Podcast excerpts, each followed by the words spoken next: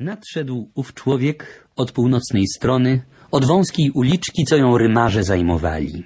Stałem ukryty za framugą okna i widziałem z góry, jak nadchodzi smukły, wysoki, w kaftanie obcisłym, szedł ostrożnie i miękko jak kot, co się podkrada, szablisko u boku podtrzymywał, żeby pałętając się nie zawadzało. Idąc rozglądał się zdziwiony, niepewny, co tu się właściwie dzieje, bo chyba jeszcze nic takiego mu się w życiu widzieć nie przydarzyło, żeby domy tak martwo stały, bez ludzkiego w nich oddechu, jakby zaraza je nawiedziła.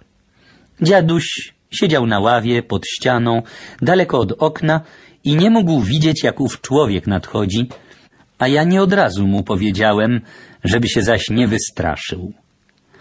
A najpierw tego przybysza usłyszał, bo zanim się pokazał, już kroki dudniły na klepce drewnianej, którą ulicę tu wyłożono w całym Sańsku, echem się rozlegało, ale dziadek nie słyszał, bo na uszy stary.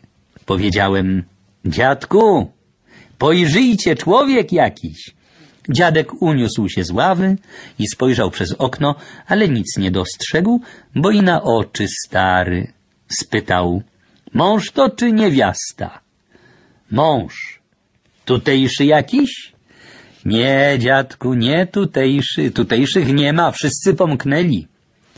Prawda, prawda, ale ty nie wysuwaj się, bo cię przydybie, przestrzegł dziadek i ślinę przełknął, bom właśnie rybę w kuchni smażył, com ją rankiem w sanie był złowił, więc zapach się miły po pokojach rozchodził i spytał dziadek niecierpliwie. Prędko strawę wyguzdrzesz?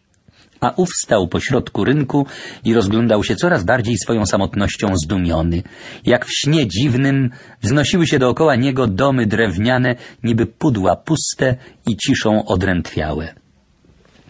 Tylko kot czasem niespokojnie miałknął, albo ptak poruszył gałęzią i kwiecia nastrącał, bo nasadzili oni w Sańsku na ryneczku jabłoni i wiśni i wszystko to właśnie kwitło haniebnie.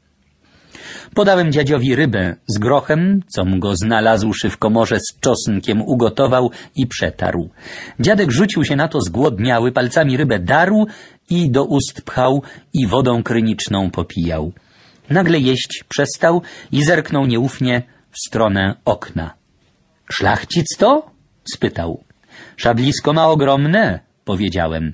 Każdy zbój ma szable, a szlachcicem być nie musi. Musiałem dziadziowi przyznać rację, bo ów mąż na rynku, kim jest, wyrozumieć nie można było. Tom tylko stwierdził, że wymizerowany, wąs miał czarny i zarost mocny, dawno niegolony, choć jeszcze nie brodę. Skórzany kaftan wytarty do cna, buty też szmat drogi musiały pokonać. Pieszo tu przyszedł, myślałem sobie, a chociażem był mały, przecież to wiedziałem, że szlachcic nierad w drogę bez konia ruszy. Zastukał do jednych drzwi, do drugich, wrócił na środek rynku, jeszcze raz przebiegł wzrokiem po pustych oknach. Hej! krzyknął stojąc w słońcu. Hej wy! Odczekał chwilę i znowu. Hej ludzie! Ale nie za głośno, niepewnie jakoś krzyczał. Głos miał zdarty, przecież miło brzmiący.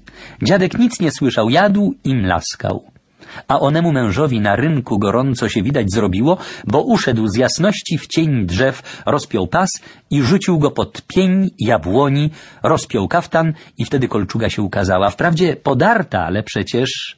Dziadku, powiedziałem, pewnie rycerz, bo druciankę na sobie ma.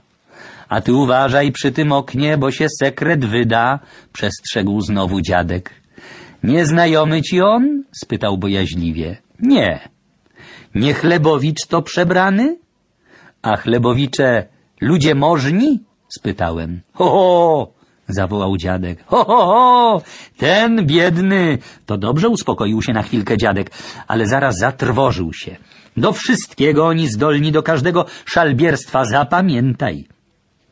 Wiem, dziadziu, będziesz mi wierny, to ci imienie całe zapiszę. Panem zostaniesz nad Niemnem najbogatszym. Ja wiem, dziadziu, ale ja bym chciał szybciej do ziemi świętej. Dojdziemy, zapewnił dziadek.